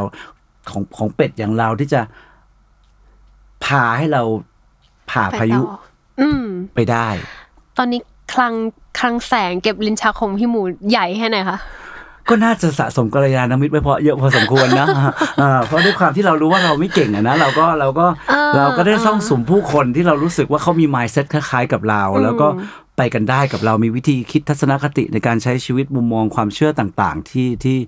ที่ที่มันไปได้กับองค์กรของเราไว้ได้เยอะนะครับ ก็ทุกวันนี้องค์กรต้องบอกเลยว่าเป็นเป็นประโยคที่ที่พูดเล่นกับคนอยู่เสมอเลยว่าชีวิตมาก้าวมาถึงวันนี้ไม่ได้เลย ถ้าไม่มี เพื่อนฝูงพันธมิตรต่าง ๆ เหล่านี้นะค่ะแล้วก็มันก็เป็นประโยชน์กันในละครเรื่องหนึ่งนะจบการละครมาว่าเอ่อละครเพิ่งเล่นจบไปด้วยเอ่อเป็นละเรื่องเรื่องรถรางสายนั้นชื่อปรารถนาเอ่อคำคำตอบของของของตัวเอกในละครนะตอนจบก็พูดว่า my life always depend on the kindness of the stranger คือชีวิตของเราเนี่ยโชคดีมันเกิดขึ้นได้เพราะว่าความมีเมตตาของคนแปลกหน้าเสมออนะซึ่งคนแปลกหน้าเหล่านั้นนะปัจจุบันมันได้เทิร์นมาเป็นเพื่อน เป็นพันธมิตรทางธุรกิจ เป็นคนในองค์กร เป็นคนที่แวดล้อมเราไปหมดเลย แล้วเพราะฉะนั้นคนคนแปลกหน้าเหล่านั้น ซึ่งเขามีเอ็กซ์เพรสในหลาย ๆ ทางอะเอ่อเขาก็ได้เอาความรู้ความสามารถของเขาอะมาใช้กับกับกับชีวิตของเราให้มันงอกเงยซึ่งก็ก็ถือว่าเป็นเป็นเป็นเรื่องที่โชคดีในชีวิตค่ะครับอยากให้พี่หมูเล่าสนุกสนุกๆให้ฟังสถานการณ์หนึ่งที่เรารู้สึกว่าเฮ้ยเหมือนเราจะไม่รอดแล้วเหมือนเราจะไม่รอดแล้วเราวิ่งไปเปิดลิ้นชักอะไรอย่างเงี้ยค่ะมีประสบการณ์อะไรที่ผ่านมาบ้างไหมคะจริงที่พอๆครั้งหนึ่งเาได้ตอนที่แบรนด์กำลังเติบโตสูงขั้นสูงสุดเลยนะครับเอ่อนานแล้วแหละอันนี้น่าจะเป็นเกือบเป็นสิ่งที่มันเกิดขึ้นกับแบรนด์ใช้คำว่า disruption ณช่วงเวลานั้นคำว่า disruption ยังไม่มีเลย ยังไม่สับคำนี้ยังไม่เกิดนะครับ ช่วงนั้นเป็นช่วงเวลาที่แบรนด์เติบโตมากที่สุดนะ พี่เริ่มต้นจากคนสี่คนเย็บเสื้อวันละเดือนละยี่สิบตัว เริ่มธุรกิจแบบนั้นในห้องเก็บของค่ะนะครับอยู่ดีๆวันหนึ่งก็แบรนด์ก็เติบโตขึ้นมาจนมีลูกน้องเยอะมากมายมีร้านอยู่ในกรุงเทพเป็นสิบสาขาเพียบเสื้อเดือนละเป็นพันๆตัวนะวันหนึ่งก็เกิด disruption ขึ้นมา เกิดวิกฤตวิกฤตการณ์ทางการเมืองในยุคนั้นค่ะปรากฏว่าห้างก็ปิดหมดนะกะเอ่อกาใจกลางกรุงเทพปิดหมดร้านเราก็อยู่ใจกลางกรุงเทพหมดนักท่องเที่ยวก็ไม่มานะเพราะว่าตอนนั้นกรุงเทพมันก็ไม่ค่อยปลอดภัยเท่าไหร่นะครับ ก็ เราก็เกิด disruption ไม่มีมันของขายไม่ได้อะแล้วดันเราดันมั่นใจมากนะเวลานั้นความเขื่องความมั่นใจในตัวเอง โอ้โหผลิตผลิตผลิตเรามองย้อนกลับไปตอนนั้นมีสต็อกเสื้อผ้าอยู่ใน warehouse ประมาณเป็นหมื่นหมื่นๆตัวเนาะแล้วก็มีวัสดุสิ้นเปลืองผ้ากระดุมต่างๆ หลายสิบล้าน ก็จริง ๆ แบรนด์ก็คือเหมือนกับเจ๊งแหละ ก็คือเหมือนฝาอะไรข้างหลังติดฝาแล้วล่ะครับอืมแต่ว่ามันอยู่รอดมาได้ด้วยด้วยด้วยพันธมิตรทางธุรกิจอืม เอ็กซ์เพรสต่างๆ ที่เขาก้าวเข้ามาช่วยเรา บริหารจัดการ ซึ่งก็บางคนก็ไม่ได้อยู่ในองค์กรนะ เป็นพันธมิตรทางธุรกิจ ซึ่งเราก็ไม่คิดว่าเขาจะมาช่วยเราร้านผ้า อย่างเงี้ยก็มาดีเลย์เครดิตผ้าให้ บางคนก็รับผ้ากลับไปขายใหม่อะไรเงี้ยเป็นต้นค่ะเออพันธมิตรทางธุรกิจก็เอาสินค้าเราไปช่วยหาที่ทางไปลิควิดเดตเอออะไรอย่างเงี้ยเป็นต้น แล้วก็พยายามทำให้เรามี กระแสเงินสดกลับเข้ามาในธุรกิจอะไรเงี้ยซึ่งก็เป็นเรื่องที่ตลกมากไม่มีใครอยากจะเชื่อว่าในธุรกิจจะมีคนช่วยเหลือกันขนาดนั้นนะก็ก็ฟังดูแล้วอาจจะไม่บอกเลยให้เล่าเรื่องตลกมันไม่ตลกนะเออแต่ว่าสำหรับพี่อะพี่มองย้อนกลับไปพี่ก็ก็ก็สำนึกในในในในในในความใจดีแล้วก็เมตตาของพันธมิตรทางธุรกิจเหล่านั้น ผู้ใหญ่ที่มองเห็นศักยภาพของแบรนด์บ้างครับ แต่ว่ามันก็เป็นเรื่องตลกเหมือนกันว่าคนเราบางทีในชีวิตเนี่ย ถ้าเราสะสมเพื่อน ถึงแม้จะเป็นเพื่อนทางธุรกิจนะคุณไม่รู้หรอกว่าวันหนึ่งอะเขาจะกลับมา มีเหมือนเหมือนเขาเรียกอะไรนะ ราชเอ่อราชสีห์กับหนูเหรอเออใช่ไหมครับอ่าค่ะเออจริง ๆ มันก็ยังใช้ได้อยู่เนาะเออนั่นเพราะฉะนั้นจะบอกทุกคนเสมอว่า คุณไม่รู้นะว่า ไปไหนก็แล้วแต่ กับใครก็แล้วแต่นะ จงใช้ชีวิตด้วยด้วยด้วยด้วยความด้วย kindness ด้วยความมีเมตตานะเพราะคุณไม่รู้เลยว่า คนเหล่านั้นวันหนึ่งเขาจะกลับมาในฟอร์มไหนในชีวิตคุณ แล้วมันกลับมาจริง ๆ เขากลับมาจริงๆนะแล้วก็คนเหล่านี้มักจะกลับมาแล้วก็สร้างคุณให้กับชีวิตเราอยู่เสมอออันนี้ก็เป็นเป็นบทเรียนอันหนึ่งที่ที่เรียนรู้มาด้วยตัวเองครับอ่าเอ้ยแต่ว่าเอ้ยเข้าใจเรื่องราวที่ที่พี่หมูพูดนะคะ ก็คือว่า แต่มันก็ไม่ใช่ทุกคนที่จะมี connection หรือว่ามีแบบเพื่อนดีๆ ที่อยู่ในคลังลิ้นชักของเรา character ของพี่หมูนี่พี่หมูมองตัวเองว่าเราเราน่าจะเป็นคนแบบไหนสำหรับเขานะเขาถึงเชื่อใจไว้ใจแล้วก็โอเค เราหยิบอาจจะยื่เป็นคนที่ไม่ เราเป็นคนอาจจะเป็นคนไม่ได้เราเป็นนักธุรกิจ แต่ไม่ได้เป็นนักธุรกิจนักธุรกิจจ๋าเนาะเราอาจจะไม่ใช่คนที่โอ้โหมองทุกอย่างเป็นตัวเลขไปหมดเวลาเราทำธุรกิจกับคนอื่นอะเราก็ไม่ได้บวกลบคูณหารร้อยเปอร์เซ็นว่าคนนี้จะมีประโยชน์คนนั้นจะไม่มีประโยชน์ เราทำธุรกิจด้วยหัวใจมากกว่าอืมเนาะเราค่ะอาจจะเราเราเรา make เหมือนสำหรับพี่ธุรกิจคือชีวิตนะแบรนด์มันคือชีวิต เพราะฉะนั้นเวลาพี่บริหารจัดการแบรนด์อะพี่ก็จะเหมือนบริหารจัดการชีวิต เวลาพี่ไปเจอพาร์ทเนอร์ทางธุรกิจก็เหมือนพี่เจอเพื่อน พี่จะไม่เคยคำนวณว่าเขาจะมีผลประโยชน์กับพี่เท่าไหร่ เออ คนนี้จะช่วยอะไรเราได้ใช่บ้างนะในอแต่นาพี่คตจะบวกลบคูณหารว่าเขาดีต่อใจพี่ไหม เอ้ยน่ารัก เออเขาดีต่อชีวิตเขาดีต่อชีวิตแบบมันเราอยู่กับเขาแล้วเรามีความสุขไหม มันดีต่อชีวิตเราไหมเอออยู่แล้วชีวิตเรารู้สึกมัน lift up ชีวิตเราหรือเปล่า อาจจะ อาจจะด้วยอย่างนี้หรือเปล่า เขาก็อาจจะมองเราเป็นเพื่อน เราก็มองเขาเป็นเพื่อนค่ะเออแล้วพี่ก็ไม่เคยฟาดฟันกับเขานะเวลาที่เรามีข้อโต้แย้งทางธุรกิจหรือมี เราก็บอกเขาว่าอะมานั่งคุยกันเนาะอะไรทำได้ก็ทำอืมอะไรที่มัน make sense ก็ make sense อะไรทำไม่ได้ก็ไม่ แต่ว่าไม่เคยตั้งธงว่า ฉันจะเอาอย่างนี้ เธอจะเอาอย่างนั้น อาจจะเป็นว่าเราเป็นนักที่เทศศาสตร์หรือเปล่า เราฟังเขาก่อน เอเอออเออคุณเออออยากได้อะไร ผมอยากได้อะไร ลองมาดูกันซิว่าคุณอยากได้อะไร ผมอยากได้อะไร พอมันมาทำ subset กันมันมีอะไรที่มันจะไปด้วยกันได้บ้าง ถ้ามันไปด้วยกันไม่ได้ก็ต้องบอกเขาอย่างด้วยความจริงใจว่ามันอาจจะไม่ work นะเที่ยวนี้เนาะมันไม่ work จริง ๆ แต่เราพยายามที่สุดแล้วที่เราอยากจะให้มันไปด้วยกันได้เนอะอะไรอย่างเงี้ยเป็นต้นพี่คิดว่าความความจริงใจมันเป็นสิ่งที่ transparent มันมองเห็นอืมนะแล้วพี่คิดว่าไอ้สิ่งต่างถ้าเราดำเนินชีวิตด้วยความจริงใจอะครับ มันมันมันไปต่อได้ไกลอืมอืมมันโดยที่บางที เราอาจจะไม่รู้หรอกว่า ไอ้ไอ้ไอ้ความจริงใจไอ้ต้นความจริงใจที่เราปลูกไว้กับคนอะมันเราปลูกไว้ตรงไหนบ้างอืมนะแล้ววันหนึ่งไอ้เม็ดเมล็ดผลแห่งความจริงใจ แล้วมันจะโยนกลับมาที่เราเอง โดยที่เราก็ตกใจแล้วก็อิ่มใจประหลาดใจแต่ก็ชื่นใจ ก็จริง ๆแล้วก็จากที่เราเล่ามาเล่ามานะว่าเราโอ้เรามีบาดแผลเราไม่เก่งไม่เก่งเออเราเรา ทำไอ้นู่นก็ไม่ได้ไม่ได้นี่ก็ไม่ได้ ค่ะ สุดท้ายถ้าจะสรุปว่าข้อดีข้อหนึ่ง ที่อาจจะเป็นข้อดีที่สุดก็ได้นะ ค่ะ ก็คือการที่เรารู้ว่าเราไม่เก่ง อันเนี้ยเป็นเรื่องที่สำคัญ อืม พอเรารู้ว่าเราไม่เก่งปั๊บเราก็จะไม่หยุดเรียนรู้ อืม เราจะไม่หยุดพัฒนา เรามันจะไม่หยุดคบหาสมาคมกับคนที่รู้ว่าเราเก่งกว่าเรา แล้วก็ดึไปเอาเข้ามาเป็นหนึ่งในลิ้นชักของเรา แล้วการที่เราไปหาใครแล้วเราบอกว่าเราไม่เก่งนะ เราไปด้วยการที่เราไม่มีอัตตราเลยอะไปบอกว่า เออเราไม่เก่งช่วยเราทีใครๆเขาก็ช่วยเราทั้งนั้นอะดีกว่าเราไปไหนแล้วเรามีความเขื่อง มีปมเขื่องว่าฉันเก่งกว่าเธอนะฉันฉันไปถึงแล้วฉันรู้มากกว่าเธอก็ไม่มีใครอยากร่วมงานกับเราหรอกอืมแล้วเราไปไหนๆด้วยด้วยด้วยด้วยหัวใจที่บอกว่าเออฉันไม่เก่งมาช่วยฉันบอกหน่อยฉันหน่อย เออสอนฉันหน่อยบอกฉัฉันนหน่อยไปถึงยังไง โอ้ทุกคนเต็มใจสอนทุกคนเต็มใจช่วยนะการมีมีทักษะหรือมี mindset ที่บอกว่าตัวเองไม่เก่งเนี่ย สุดท้ายแล้วมันอาจจะเป็น อัจฉริยภาพอย่างหนึ่งก็ได้นะเพราะว่ามันอาจจะเป็นอ่าใช่เออมันอาจจะเป็นใช่อัจฉริยะทางหนึ่งในการนำคนเก่งๆทั้งหมดที่ถือว่าเป็นอัจฉริยะมาอยู่ในลิ้นชักของเราใช่เนาะค่ะเป็นคลังอาวุธเป็นคลังแสงของเราเพนะราะคเรารับจะรู้สึกว่าเราจะไม่ค่อยอยากยอมรับความไม่เก่งของเรา แต่บางทีการการยอมไม่ยอมรับความการไม่ยอมรับความเก่งของเราเนี่ย เป็นสิ่งที่สำคัญมากนะครับอืมเป็นการลดอัตราตัวเองอืมเป็นการไม่หยุด พัฒนาเนาะอืมอืมโดยภาษาธรรมะเนี่ยก็ต้องบอกอยู่แล้วอืมวิมังสาเนาะมันต้องมันต้องไม่หยุดที่จะพัฒนา เมื่อไหร่ที่ตามคุณรู้สึกว่าคุณเก่ง แล้วคุณไปถึงจุดสุดยอดแล้วอะชีวิตคุณจบแล้วอะใช่ ก็ไม่รู้แล้วจะต้องใช่อนุ learning สอะไรอีกอนุสาวรีย์คุณไปต่อไม่ได้แล้วค่ะแต่ถ้าคุณค่ะอยากจะไปต่อเกินอนุสาวรีย์ไปดอนเมืองคุณก็ต้อง บอกว่า เออฉัน เออ รู้ไม่ยังรู้ไม่พอออืมอันเนี้ยครับโอเคก็น่าจะเป็น สิ่งที่เป็ดทุกคน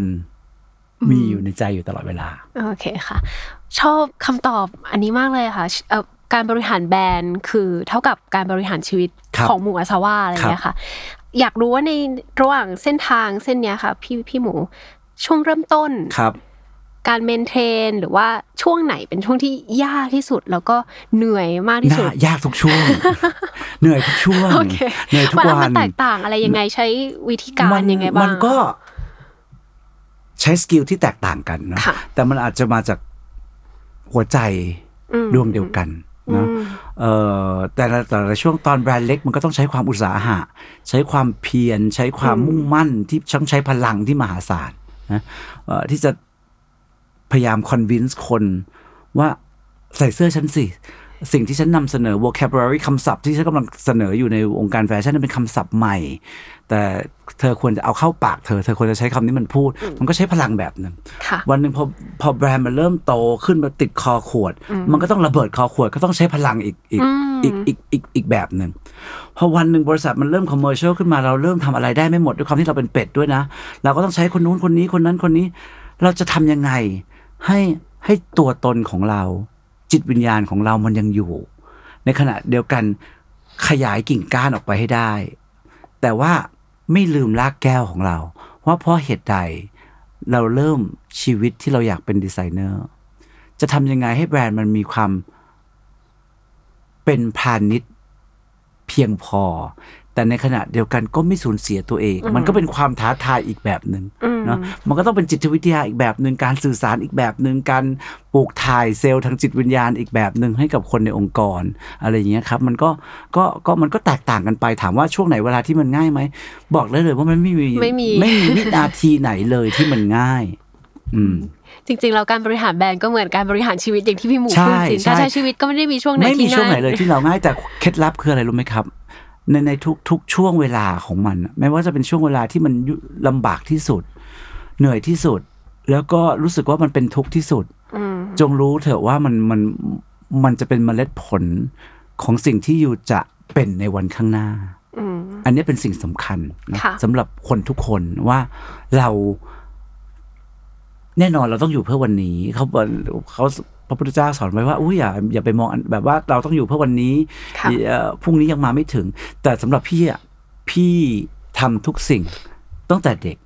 สำหรับสิ่งที่พี่จะเป็นในวันข้างหน้า เพราะฉะนั้นในทุกความทุกข์อะมันมีความสุขซ่อนอยู่เสมอ ถ้าเรามองถ้าเรามี เนี่ยเป็นอีกอย่างหนึงนะที่เป็ดควรจะเป็นคืออมคือความสามารถในการมองเห็นตัวเองใน daylight ได้อืมใน night light ก็ได้ใน evening light ก็ได้ค่ะในในในกลางวันก็ได้กลางคืนก็ได้ ในในยามเย็นก็ได้อะไรอย่างเงี้ยมันมันเป็นมันเป็นอีกอีกอีกคุณสมบัติที่สำคัญของมนุษย์ที่สามารถที่จะมองเห็นตัวเองเอ่อได้ในทุก ๆ แสงอืมเออในทุก ๆ ความทุกข์ในทุก ๆ ความสุขแต่พอเรามีความสุขก็อย่าเหลิงเนาะมีความรู้วันไหนที่เราประสบความสำเร็จจังเลย ก็จงรู้ว่าเดี๋ยวความทุกข์มันก็มา เช่นเดียวกันถ้าเรา รู้สึกทุกข์ก็ปล่อยให้ตัวเองทุกข์ถูกอืมต้องปล่อย ไม่ได้ปล่อยนะแต่ว่าปล่อยวางอืมแต่ว่าแสวงหาวิธีจัดการกับมันรู้สึกแต่ถ้าได้จัดการกับมันไม่ได้ มันก็อาจจะไม่ใช่ช่วงเวลาที่เราจำเป็นต้องจัดการ เดี๋ยวถึงเวลา เมื่อวงล้อมันหมุนมาเองเดี๋ยวมันก็แก้ของมันเองได้อืมถึงบางเรื่องบางเรื่องต่อให้เราตายไปเรายังจะแก้ไม่ได้เลยถูกมันต้ก็องมันไม่ใช่หน้าที่ของเราที่ต้องแก้ทุกเรื่อง อย่าเอาปัญหาทุกอย่างมาแบกไว้บนชีวิตเราหมดนะมันอ่ามัมันมันจะใช้ชีวิตยากโอเคค่ะเอ่อแล้วเส้นทางนี้เมื่อไหร่ที่พี่หมูเองรู้สึกว่าตอนนี้แบรนด์ 15 ปีเนาะอาครัชบว่าค่ะ เมื่อไหร่ที่เรารู้สึกว่ามาถูกทางแล้ววันที่ตอนแรกมันเริ่มมาถูกทางนะสี่ห้าปีแรกมันเริ่มมาถูกทางมากมันๆแบเลบย yes yes yes yes yes แล้วมันก็เออบอก มันก็ล้มครึ่งอืมนะแล้วก็ใช้เวลาประมาณอีกปีครึ่งในการส่องกระจกตัวเอง ช่วงนั้นอาจจะเป็นช่วงที่เราตะกะไปนะ อาจจะเป็นช่วงที่เราตักข้าวเข้าปากมากกว่าที่เราเคี้ยวได้นะคำใหญ่ไปหน่อยคำใหญ่ไปนิดนึงเราก็สำรอกเนาะทุกอย่างก็เริ่มจะเป็นช่วงที่บอกเมื่อกี้ช่วงที่จะเจ๊งนะฮะค่ะแล้วก็ก็ใช้เวลาประมาณ สาม season หรือปีครึ่งในการค่อยๆ ปรับตัวอืมกลับมาหาจุดสมดุลของตัวเอง มองว่า เออ อะไรคือคือหัวใจสำคัญของสิ่งที่เราเริ่มต้นชีวิตการเป็นดีไซเนอร์ แล้วก็ค่อยๆ กลับมาปักธงอีกครั้งหนึ่งอืมก็ก็นับจากวันนั้นก็น่าจะสักกว่าจะกลับลำได้ก็น่าจะสักปี 2017 อะไรอย่างเงี้ยมั้งครับ18แล้วกลับมาปักธงอีกครั้งหนึ่งเลยคิดว่า สิ่งที่ตัวเองบอกตัวเองก็เสมอเลยก็คือ เวลาที่เรามาถูกทางอะ เวลาที่เรานอนหลับไปพร้อมผลงานของเราอะพอเราตื่นขึ้นมา เราต้องไม่รู้สึกฝันร้ายหรือขยักขยงตัวเองอะว่าเราทำมันลงไปได้ยังไงเนาะมันจะมีโมเมนต์ที่เราไม่ได้ชอบงานของตัวเองมันมีทุกโมเมนต์แหละครับค่ะแต่ขออย่าให้มันถึงกับเหมือนเราแบบอุ้ยแบบขนลุกว่าเราเราเราทำมันไปได้ยังไง อันนั้นอาจจะเป็นสัญญาณว่าเราอาจจะผิดผิดทางทางใช่เอ้ยใช่แต่ว่าใช่เป็นเป็นเกณฑ์ที่ดีนะคะ อะไรพี่หมูที่เรารู้สึกว่าเราอยู่กับมันได้ค่ะ เออเราเราเราทั้งหลับทั้งตื่น นั่นแหละเป็นอะไรที่เรารู้สึกว่าเออมันเป็นทางของเราอืมครับอืมเยี่ยมเลยอ่าแน่นอนว่าการเป็นหัวเรือการเป็นผู้บริหารเนี้ยค่ะพี่หมูมันมันไม่ได้ทำงานกับตัวเอง หรือว่าอยู่หน้าเอ่อเสื้อผ้าอย่างเดียวหรอกเราต้องทำงานกับคนด้วยครับค่ะถ้าถามว่าหมูอัศว่าเป็นผู้บริหารแบบไหน พี่หมูมองตัวเองยังไงคะเออความที่เราเริ่มจากบริษัทสี่คนนะครับ แล้วก็ทุกคนเนี่ยอยู่กับเรามาส่วนใหญ่อยู่กับเรามาเนี่ยสิบห้าปีก็อยู่กันมาสิบห้าปี เข้าแล้วไม่ค่อยออก เพราะว่ามันเหมือนสังคมคนสติไม่ดี เราเป็นสังคมที่ซ่องสุมคนสติไม่ดีมาอยู่ด้วยกันไปอยู่ที่อื่นอาจจะอยู่ไม่ได้ เพราะฉะนั้นเป็ก็นเลมยนุษย์เป็ดกันหมดเลยไหมคะเออก็อยู่กันมาอย่างนี้นะเออคุณลุงคุณป้าเลยก็อยู่กันมาอ๋ออ๋อโอเคเพราะฉะนั้นก็คุณป้าช่างเย็บคุณลุงช่างเย็บศูนย์ศูนย์หนึ่งก็ยังอยู่กับเราศูนย์ศูนย์หนึ่งเกษียณแล้ว แต่ก็ยังมาออฟฟิศทุกเอ่ออาที่ละสองวันอะไรเงี้ยศูนย์ศูนย์สองก็เพิ่งเกษียณไปนะร้องผมร้องไห้ไม่อยากเอ่อกลับบ้านกลับไปอยู่บ้านเพราะไม่รู้จะทำอะไรอะไรอย่างเงี้ยเออมันก็เลยสำหรับพี่ไม่ว่าบริษัทมันจะขยายไปในสเกลไหนอะมันก็ยังเป็นครอบครัวเสมอ เพราะฉะนั้นความเป็นครอบครัวพี่ก็จะบริหารเขาด้วยด้วยความรักนะมากกว่าอืมนะพี่จะมองทุกคนเป็นเป็นเป็นลุงเป็นน้าเป็นอาเป็นพี่เอ่อพี่เวลาที่งานหนักเกินไป พี่ก็จะรู้สึกผิด ค่ะกิวตี้ที่เอางานไปให้เขาเยอะ แต่ว่ามันก็ต้องก้าวเดินต่อไป เพราะฉะนั้นสำหรับพี่มันมันพี่บริหารเหมือนเหมือนพี่บริหารจัดการแบรนด์ด้วยด้วยมันเป็นชีวิตของพี่ พี่ก็บริหารมันด้วยความรัก ขณะเดียวกันเวลาที่พี่บริหารองค์กร พี่ก็บริหารองค์กรของหัวใจที่เป็นอืมหัวหน้าครอบครัวค่ะแล้วก็เอ่ออยากจะบอกว่า ลูกน้องอาจจะไม่เห็นด้วยนะหรือว่าพนักงานอาจจะเป็นเลยว่า พยายามจะมีความเมตตาเป็นเป็นเป็นเป็นแกนใหญ่ในการบริหารเสมออืนะอฮึเอ่อถ้าเราเข้าใจเขาเราเมตตาเขา เราพยายามจะทำให้เขาไปถึงในศักยภาพที่เขาใฝ่ฝันมากที่สุด เราก็จะคุยกับคนทุกคน ทุกคนอยากจะเติบโตในชีวิต ทุกคนไม่อยากจะทำงานที่ซ้ำซากจำเจ ทุกคนมีความฝันในชีวิตอืมนั้นเราก็อยากจะถามเขาว่าความฝันเขาคืออะไร แต่ละคนมีมีมี วัตถุประสงค์หรือจุดมุ่งหมายในการใช้ชีวิตอย่างไรค่ะพี่ในฐานะของผู้นำครอบครัว เราจะ facilitate ตรงนั้นได้ยังไงอืมเราจะช่วยเขาไปถึงฝั่งฝันได้ยังไง ถ้าวันหนึ่งเขาบอกว่าเขาไปไม่ถึงฝั่งฝันกับเราแล้วเขาอยากจะไปที่เราก็ต้องปล่อย ให้เขาไปโบยบินในในในโลกที่เขาอยากแต่ตราบใดที่เรายังรู้สึกว่า เออ ต่างคนต่างมองเห็นคุณค่าซึ่งกันและกัน เรายังสามารถตอบโจทย์ชีวิตเขาอยู่ได้ เขายังสามารถตอบโจทย์ชีวิตของพี่อยู่ได้ เราก็จะอยู่ร่วมกันอย่างมีความสุข อันนั้นเป็นวิธีที่พี่รู้สึกว่ามันก็เป็นความจริงใจในการบริหารอย่างหนึ่งนะพี่เชื่อว่าเอ่อการที่บริษัทอยู่กันมา 15 ปี แล้วพนักงานอยู่กันเป็นหลัก 10 ปีอัพเลยแม้กระทั่งยามแม้กระทั่งทุกคนนะนะเอ่อพี่แม่บ้านหรืออะไรก็แล้วแต่ พี่ว่าเชื่อว่ามันก็ต้องเป็นสังคมที่ร่มเย็น ประมาณหนึ่งอืมนะฮะแล้วก็พี่ก็เชื่อว่าสังคมที่ร่มเย็นนะเป็นสิ่งที่สำคัญเพราะว่าเราเราอยู่ในที่ที่มันร่มเย็น แล้วเรารู้สึกอยู่ในที่ที่มันเป็นสุขค่ะเขาก็จะใช้ความสามารถของเขาอย่างเต็มที่อืมเขาก็จะทุ่มเทตัวเองให้กับองค์กรอย่างเต็มที่ บางคนคุณลุงคุณป้าเนี่ยรักบริษัทมากกว่าพี่รักบริษัทซะด้วยซ้ำบาทหนึ่งก็ไม่ให้กระเด็นเศษผ้าเศษหนึ่งก็ไม่ให้ปลิวเนาะพี่ก็เชื่อว่า อันเนี้ยมันก็เป็นสิ่งที่มองเห็นอีกอะค่ะเอ่อเวลาไม่รู้มียาวหรือเปล่านะ แต่ว่าเล่าให้ฟังเรื่องนี้เป็นเรื่องที่ประทับใจพี่มากจนทุกวันนี้นะมีคุณลุงที่อยู่กับพี่ตั้งแต่เดวันศูนย์ศูนย์หนึ่งนะอ่าคุณลุงศูนย์ศูนย์หนึ่งเราเรียกว่าคุณลุงศูนย์ศูนย์หนึ่งแล้วอยู่กับพี่มาต้องห้าปีห้าปีแรกน่ะคุณลุงไม่ค่อยพูดเลยคุณลุงน่ะเก่งมากเลยคุณลุงมาจากแบบเขาเรียกว่าเป็นเอ็กซ์เพรสมาจากแบรนด์ชั้นนำต่าง ๆ ของประเทศไทยแล้วก็มาอยู่กับพี่เขาก็ทำงานของเขาไปทำงานของเขาไปเขาไม่ค่อยพูดไม่ค่อยพูดไม่ค่อยพูดไม่ค่อยจา จนผ่านไปห้าปี วันหนึ่งเราก็จัดงานเขามามีบายสี เขาเฝ้าคุณลุงเนี่ยเขาเฝ้าดูพี่มาตลอดห้าปีค่ะจนห้าปีเขามั่นใจเขาถึงได้พูดกับพี่วันที่เขาผูกข้อมือพี่ว่าเขาไม่ไปไหนแล้วนะเขาจะขอตายที่นี่นะเพราะว่าเขารู้สึกว่าเขาอยู่ที่เนี่ยแล้วเขาร่มเย็นเขารู้สึกว่าเขามีความสุข เขาจะขอฝากชีวิตการทำงาน ช่วงสุดท้ายของชีวิตเขาไว้กับเราอืมโหณวันนั้นนะพี่ขนลุกไปหมดทั้งตัวเลย พี่รู้สึกว่าพี่เหลาะแหละไม่ได้ละ พี่ขาดความรับผิดชอบไม่ได้ละเพราะว่ามีคนฝากความฝากชีวิตไว้กับเราค่ะอันเนี้ยมันก็เป็นเป็นมันมันเหมือน ไม่ใช่ว่าเรา เฝ้าดูคนในองค์กรของเราอยู่นะอย่างเดียวเนาะเขาก็เฝ้าดูเราเหมือนกันอืมว่าเราจะบริหารจัดการ รูปแบบขององค์กรหรือชีวิตเขาในแบบไหน ต่างคนต่างให้คะแนนซึ่งกันและกันเนาะเออซึ่งมันก็สมัยนี้คงเป็นแบบนั้น เราคงไม่ใช่เป็นฝ่ายเดียวที่เราเออเธออยู่กับฉันได้เขาก็ดูกับเราเขาก็ดูเราเหมือนกันว่าฉันอยู่กับเธอได้หรือเปล่า เช่นเดียวกัน เหมือนที่พี่หมูบอกเลยว่าแบรนด์ก็คือชีวิตพี่หมูครับเช่นเดียวกันแบรนด์ก็คือชีวิตของพนักงานถูกต้องของเขาด้วย ใช่เราก็ต้องฟังเขานะว่า ชีวิตเขาต้องการอะไรอ่าถ้าเราจะเอาแต่เราเราเอาจะเอาแต่เราเราจะเอาเอาแต่แบรนด์เราให้มันหูยโอ้โห ปังปังปังกำไรกำไรกำไร โดยที่เราไม่ฟังเขาอะเขาก็ไม่อยู่หรอกอืมทุกคนมีทางเลือกในชีวิตค่ะหมด แต่เราอยากจะเป็นทางเลือกที่ดีที่สุดในชีวิตเขาเท่านั้นเองอ่าอีกนิดนึงค่ะ พี่หมูอยากมีอะไรที่เราแลกเปลี่ยนระหว่าง 001 002 กับเรา เพราะว่าแน่นอนมันโตกันมาคนละเจน มันมีความรู้ มันมีลิ้นชักที่ คนละลิ้นชักโอ้อะไรมันเงี้มียอะไรค่ะกันแลกเปลี่ยนกันเยอะแยะไปหมดเลยค่ะนะเอ่อเราเองก็ต้องอาศัยความรู้ความสามารถของเขาอืมแต่เราเองก็ต้องเอาสิ่งใหม่ ๆ ไปเขาเรียกว่าพี่ก็ชอบว่าพี่ชอบใช้คำว่าพี่ชอบใช้เขาเปลี่ยนเชงนะเปลี่ยนเชงเอ่อเออคือเหมือนมนุษย์ทุกคนต้องการการเปลี่ยนเชงค่ะเวลาทำอะไรมาตุ๊บตุ๊บตุ๊บตุ๊บพอมารู้มาเยอะๆมันจะกลายเป็นแนวระนาบ เส้นมันจะไม่มีชีวิตมันต้องแรงแรงกระตุกเนาะถ้าเป็นกรารมันต้องมันต้องมีกระตุกบ้าง มันถึงจะได้เส้นมันได้เส้นใหม่สวยๆมันก็เราก็เลยเหมือนบางทีต้องต้องเอาเราก็ต้องเรียนรู้จากคุณลุงบ้าง เราก็ต้องเรียนรู้จากน้องๆที่เพิ่งจบบ้าง มันมาเปลี่ยนเชงซึ่งกันและกันค่ะเราถึงจะได้เส้นกราฟเส้นใหม่ที่มัน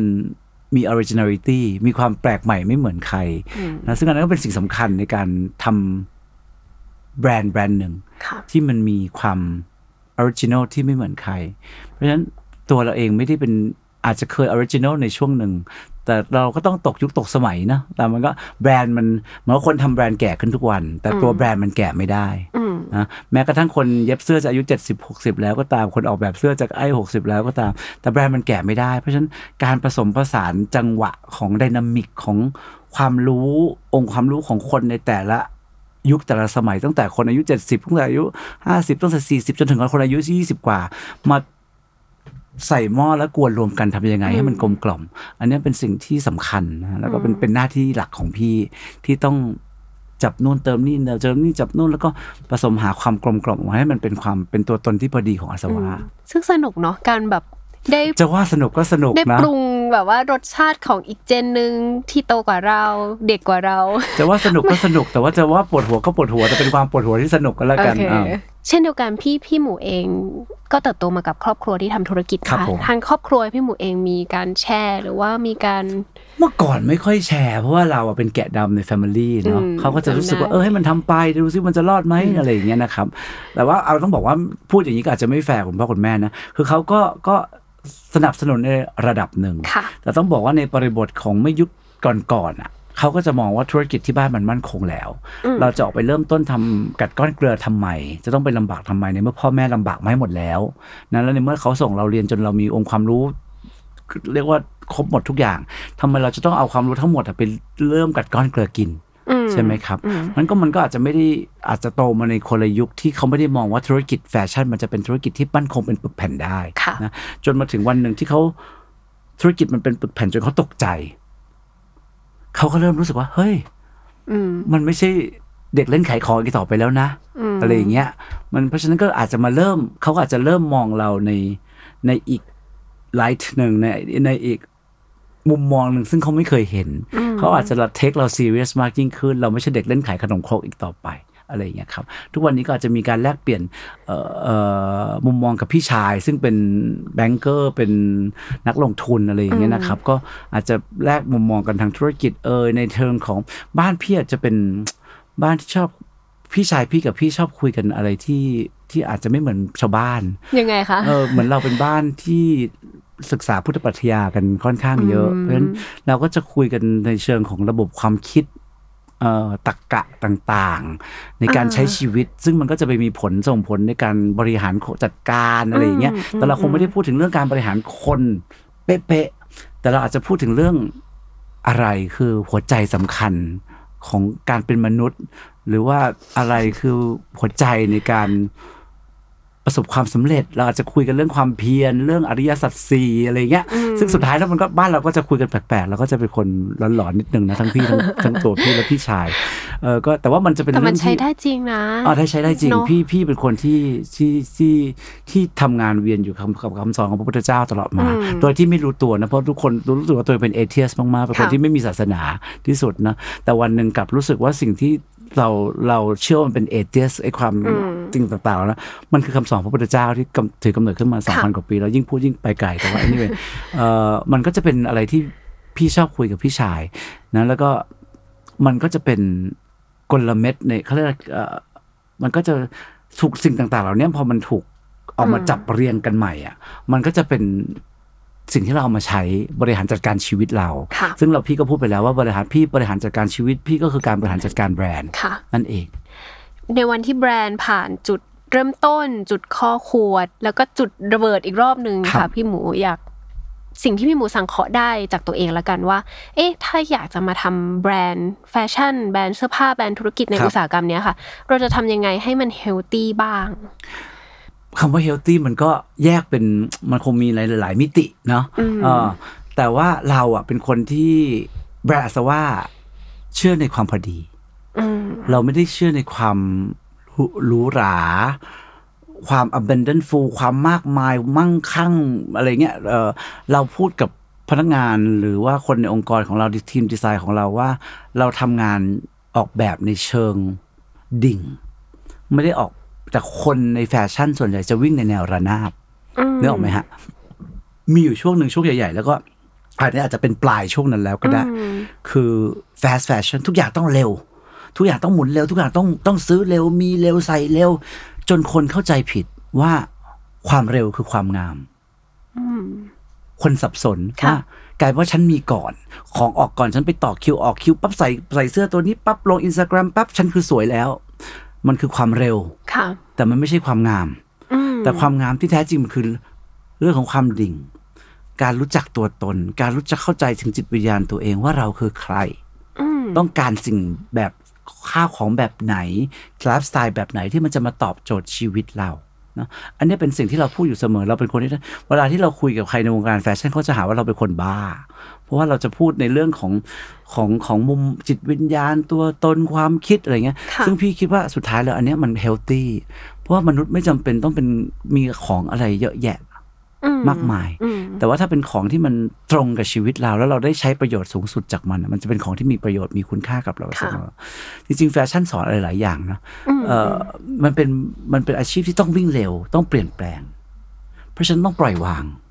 เนาะมันต้องไม่ยึดติดกับความสำเร็จของตัวเอง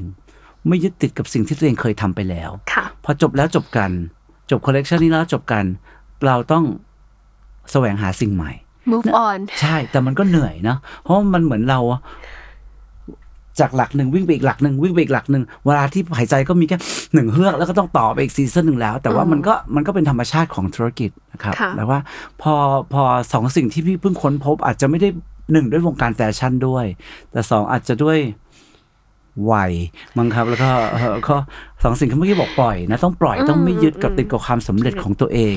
เอ่อให้มันชุดตัวเองว่าทำอยู่กับสิ่งเก่าๆแล้วก็วิ่งไปหาสิ่งใหม่ แต่ว่าเอ๊ะเนี่ยมันก็เหนื่อย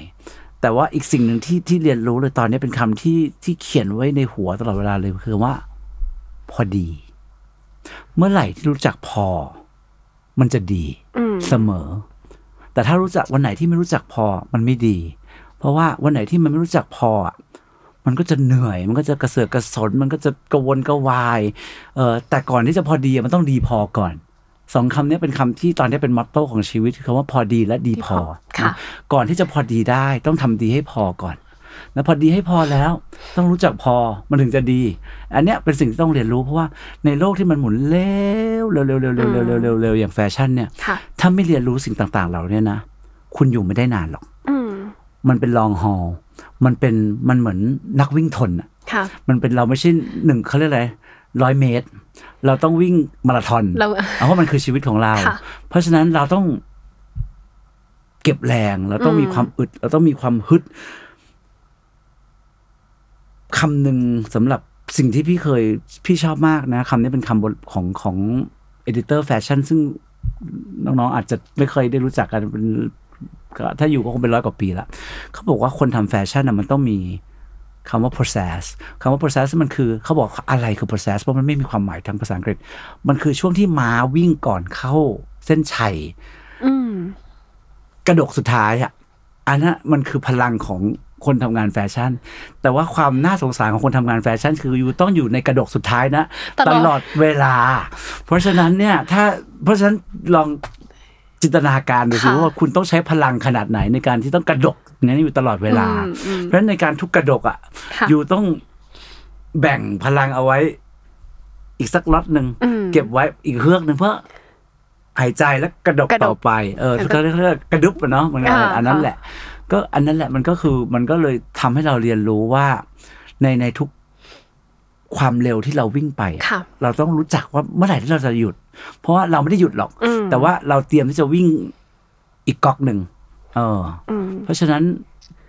มันก็เลยทำมันก็เลยสอนสิ่งต่าง ๆ เหล่านี้ให้กับชีวิตนะครับ อืมพี่หมูคิดว่ามนุษย์เป็ดอยู่ตรงไหนในวงการแฟชั่น พี่ว่า ณเวลาเนี้ยครับ การเป็นดีไซเนอร์ที่ประสบความสำเร็จอะครับ ถ้าคุณมองดีไซเนอร์ที่ประสบความสำเร็จมาก ๆ มันคือมนุษย์เป็ดทั้งนั้นนะมันมันมันคือไม่ใช่คนที่ออกแบบได้อย่างเดียวค่ะ มันคือมนุษย์ที่เข้าใจแบรนด์ มนุษย์ที่เข้าใจตัวเอง ขายตัวเองได้ ขายแบรนด์ได้ เข้าใจระบบธุรกิจทำการตลาดได้เนาะเอ่อบริหารองค์กรจัดการได้เนาะเข้าใจวิธีการค้าขาย เข้าใจภาพรวมของอุตสาหกรรมแฟชั่น นั่นหมายความว่าคุณไม่ใช่ดีไซเนอร์ as a ดีไซเนอร์ที่นั่งขีดขีดขีดเขียนกระดาษต่อไปแล้วอืมในการขีดขีดขีดเขียนกระดาษนะคุณต้อง take ทุกอย่างทุก element ที่พี่พูดไปเนาะไม่ว่าจะเป็นกระแสสังคมที่เปลี่ยนแปลงไปดาราคนไหนที่มา fever ไหนที่มาหนังประเภทไหนเพลงประเภทไหนอาหารประเภทไหน การบริโภคการกินการอยู่ทุกอย่างอืม เนาะแล้วทุกทุกเอาทุกอย่างมาขยำรวมกัน แล้วต้องไปใช้คนทั้งหมดที่อยู่ในองค์กรที่แวดล้อมคุณ ถือกำเนิดคอลเลกชันขึ้นมาหนึ่งคอลเลกชันที่เป็นคอลเลกชันที่เป็นที่ยอมรับของคนอืมเพราะว่าพี่ก็เลยเชื่อว่า หัวของบริษัทแฟชั่นณวันเนี้ยเป็นดีไซเนอร์อย่างเดียวไม่ได้แล้ว แต่ถามว่าเป็นเป็ดหรือเปล่า พี่ก็ตอบไม่ได้ แต่สำหรับพี่พี่เชื่อว่ามัน require ทักษะ และความชำนาญมากกว่าสี่ห้าอย่าง ในการที่จะเป็นดีไซเนอร์ที่ดีได้ ถ้าการหมายความว่าการมีทักษะหลาย ๆ อย่างพร้อม ๆ กันถึงแม้ว่าจะไม่ได้สุดโต่งสักทางหนึ่ง แล้วสามารถบริหารจัดการให้แบรนด์เป็นที่ยอมรับได้ค่ะนั่นก็อาจจะหมายความว่าเป็ดอาจจะเป็นดีไซเนอร์ที่ดีได้อืมก็ได้อืมนะครับสิบห้าปีที่เป็นช่วงเวลาที่ก็ถือว่าประมาณหนึ่งเนาะครับ พี่หมูเองคิดว่าskill อะไรบ้างดีกว่าที่มนุษย์เป็ดสายแฟชั่น ห้ามหยุดเรียนรู้เลยเพิ่งพูดไปคำเมื่อกี้เลยครับ ห้ามหยุดเรียนรู้เลยอ่าคำนี้แหละอ่าอ่าต้องเปิดใจอ่าที่จะเรียนรู้นะอย่าพูดว่าเรียนรู้อย่างเดียวคำว่าเรียนรู้โดยไม่เปิดใจไม่มีประโยชน์ ถ้าอยากจะเรียนรู้อะไร ต้องเรียนรู้ด้วยหัวใจอืมนะคนเขารู้ อยากจะซึมซับอะไร อยากจะได้ออสโมซิสความรู้อะไรเข้าไปใช้ในชีวิต ต้องเปิดใจให้มันนะอย่าคิดว่าฉันเรียนรู้เพื่อประโยชน์ใดประโยชน์หนึ่งอืมมันจะไม่ซึมเข้าไปในในในกระแสเลือดคุณ แต่วันหนึ่งที่คุณเปิดใจว่า เออ ฉันลองอันนี้ไหมอะ ลองลองดู ลองดูสิ ว่ามันเราไม่เคยรู้เรื่องนี้เลยหรือว่าเราไม่เคยทำงานกับคนเอ่อในวงการนี้เลยหรือวงการนั้นเลยเราไม่เคยทำสิ่งนี้เลยค่ะลองเปิดใจดู เนาะเปิดใจแล้วยอมรับมัน ยอมรับมันให้มันเข้าไปนั่งในใจเราให้มันซึมเข้าไปอยู่ในหัวใจแล้วค่อยๆซึม ไม่ต้องฟอสมันด้วย แล้วก็ลองดูเพราะฉะนั้นการเปิดใจ ability ในการการเปิดรับอืมสิ่งต่างๆ ไม่ได้ด้วยตักกะนะ แต่ด้วยหัวใจมันเป็นสิ่งที่สำคัญสำหรับมนุษย์ทุกคน ไม่ใช่สำหรับดีไซเนอร์อย่างเดียว พี่ว่าสำหรับมนุษย์ที่จะก้าวสู่ศตวรรษใหม่ ๆ เพราะว่า สิ่งใหม่ ๆ มันเกิดขึ้นเยอะมาก เป็นสิ่งที่เราไม่ได้รู้ทั้งนั้นเลยค่ะทุกอย่างมันเกิดขึ้นสติมูลเลตขึ้นเร็วมาก แล้วมันเป็นมันเป็นสิ่งที่เราไม่รู้ทั้งนั้นเลยอะถ้าเราถ้าเราไม่เปิดใจรับมันอะเราจะอยู่กับมันได้ยังไงอืมด้วยหัวใจที่เป็นสุขอืมนะอะไรเป็นสิ่งที่ทำให้พี่หมูหลงไหล ณจุดที่เรายืนอยู่ตรงนี้แล้วก็อยากจะไปต่อมัน โอ้ยมัน drive หัวใจเราเหลือเกินบอกนไม่ถูกนะครับ มันก็กำเวรหรือเปล่าไม่รู้เออไม่รู้สิครับ มันก็อาจจะเป็นเรื่องของมันบอกไม่ได้นะว่าทำไมเราถึงชอบสิ่งใดสิ่งหนึ่ง ให้ตอบว่าตักกะ ว่าว่าเพราะอะไร แต่จำได้ว่าความที่เราเป็นแกะดำความที่เราโตมากับสังคมที่มันค่อนข้างโมโนโครแมติก แบบที่ว่าทุกคนในบ้านเราเป็นแบบนี้ คนแวดล้อม family ทุกคนเราเป็นแบบนี้ เรารู้สึกว่าเราเป็นแกะดำอืมมันก็เลยรู้สึกว่าความมิส t ต e สอะไอความความน่าค้นหาของความเป็นแกะดำอะมันมีความน่าสนใจ เพราะมันเป็นโลกที่ไม่มีใครรอบตัวเรา explore เลย ไม่มีใครรู้คนในข้างๆตัวเราเนี่ยเขาเดินไปทางทางทิศนี้กันหมดเลยอะค่ะแต่เราอะอยากจะไปทิศเนี้ย ประตูปิดไม่มีไฟอะสำหรับเราอะมันมันมันคือความ challenge มันคือความท้าทายเนาะแล้วก็จำได้ว่า วันหนึ่งอะตอนที่เป็นนักศึกษาเป็นนักเรียนอะซึ่งก็เป็นแกะดำในในฝูงนักเรียนอีกนะค่ะนักเพื่อนเขาก็เตะฟุตบอลทำอะไรต่ออะไรกันเราชอบอ่านหนังสือแล้ววันนั้นจำได้ว่าเราเจอหนังสือเรื่องพันหมาบ้า คุณชาติกอบจิตตินะเอ่อก็อ่านพออ่านแล้วก็รู้สึกว่า เฮ้ย มันมีโลกอีกใบหนึ่งอะอืม ซึ่งเราไม่เคยรู้จักเลยอะเพราะเราโตมาในโรงเรียนอย่างเนี้ย แล้วก็ขับครอบครัวแบบนี้กับเพื่อนทุกคนเพื่อน family friends ก็เป็นแบบนี้หมดนะ เพื่อนเอ่อครอบครัวต่างๆ เพื่อนๆในรอบๆระวงล้อมก็เป็นแบบนี้ มันเป็นโลกใบเดียวกันหมดเลย เรามาเจอโลกอีกใบหนึ่งอะสำหรับพี่มันเป็นโลกที่น่าค้นหาอืมตื่นเต้น แล้วก็ท้าทายอืมณวันเนี้ยมันก็ยังเป็นโลกที่น่าตื่นเต้น แล้วก็น่าค้นหาของพี่อยู่เสมอค่ะเพราะว่ามันมัน เรากลุยทางของเราเอง เราเราค่อยๆ จุดไฟสร้างถนนแล้วก็ค่อย ๆ เดินของเราไปเรื่อยๆ ในวิถีของเราต่อแตะต่อแตะของเราไปเรื่อยๆ แต่ในในทุกทุกก้าวย่างอะอืมมันมีคุณค่าแล้วก็มีความหมายสำหรับชีวิตพี่เสมออืมส่งต่อสิ่งที่อยากบอกกับแกะดำท่านอื่นๆ ตัวอื่นๆที่รู้สึกว่าเฮ้ยเรามีเรื่องราวหรือมันมีมุมมองคล้ายๆพี่หมูว่า ไอประตูสีมืดๆดำๆเนี่ย เราอยากกระโดดเข้าไปจังเลย แต่ว่าก็ยังกลัวอยู่อะไรเงี้ยค่ะ จริง ๆอะครับ มันก็เหมือนทุกอย่างอะเนาะเอ่อการจะก้าวผ่านอะไรไปได้อะมันมันต้องใช้มันมันมันต้องมันต้องมีแผลอยู่แล้วอะเนาะเพราะว่าเรากำลังทำในสิ่งที่ที่คนอื่นไม่เคยบอกเราว่ามันควรจะต้องทำยังไง เราต้องเรียนรู้ด้วยตัวเองค่ะนะครับ เพราะฉะนั้นจะบอกว่ามันไม่เหนื่อยคงไม่ใช่ จะบอกว่ามันไม่เจ็บคงไม่ใช่ จะบอกว่ามันไม่ใช้พลังคงไม่ใช่ แต่จะบอกว่าสิ่งที่มารอคุณอยู่ ผลตอบรับ หรือสิ่งที่คุณจะรู้สึกรางวัลของชีวิต กับสิ่งที่คุณจะได้รับในการเปิดประตูในสิ่งที่คุณกลัว มันยิ่งใหญ่มหาศาลแล้วมันก็เป็นแรงผลักดันชีวิตที่คุณรู้สึกว่าเกิดมาแล้วชีวิตมันคุ้มค่าจังเลยนะสำหรับมนุษย์ทุกคน ความรู้สึกว่าเราเกิดมาแล้วคุ้มค่าจังเลยเนี่ย น่าจะเป็นสิ่งที่ เป็นสิ่งที่ซัมอัพชีวิตตัวเองได้ดีที่สุดนะ แล้วคงจะไม่มีใครอยากใช้ชีวิตกับคำว่าเสียใจที่ไม่ได้เปิดประตูบานนั้น คงไม่มีอะไรเศร้าไปกับคำว่า ฉันเสียใจที่ฉันไม่ได้ทำนะจะเปิดแล้วจะไปได้สามเก้าจะไปได้ห้าร้อยโล หรือจะได้ไปเปิดประตูอีกประตูหนึงอย่างน้อยคุณได้เปิดนะแล้วจำไว้ว่าเมื่อไหร่ที่คุณเปิดมันได้ มันจะเป็นรางวัลที่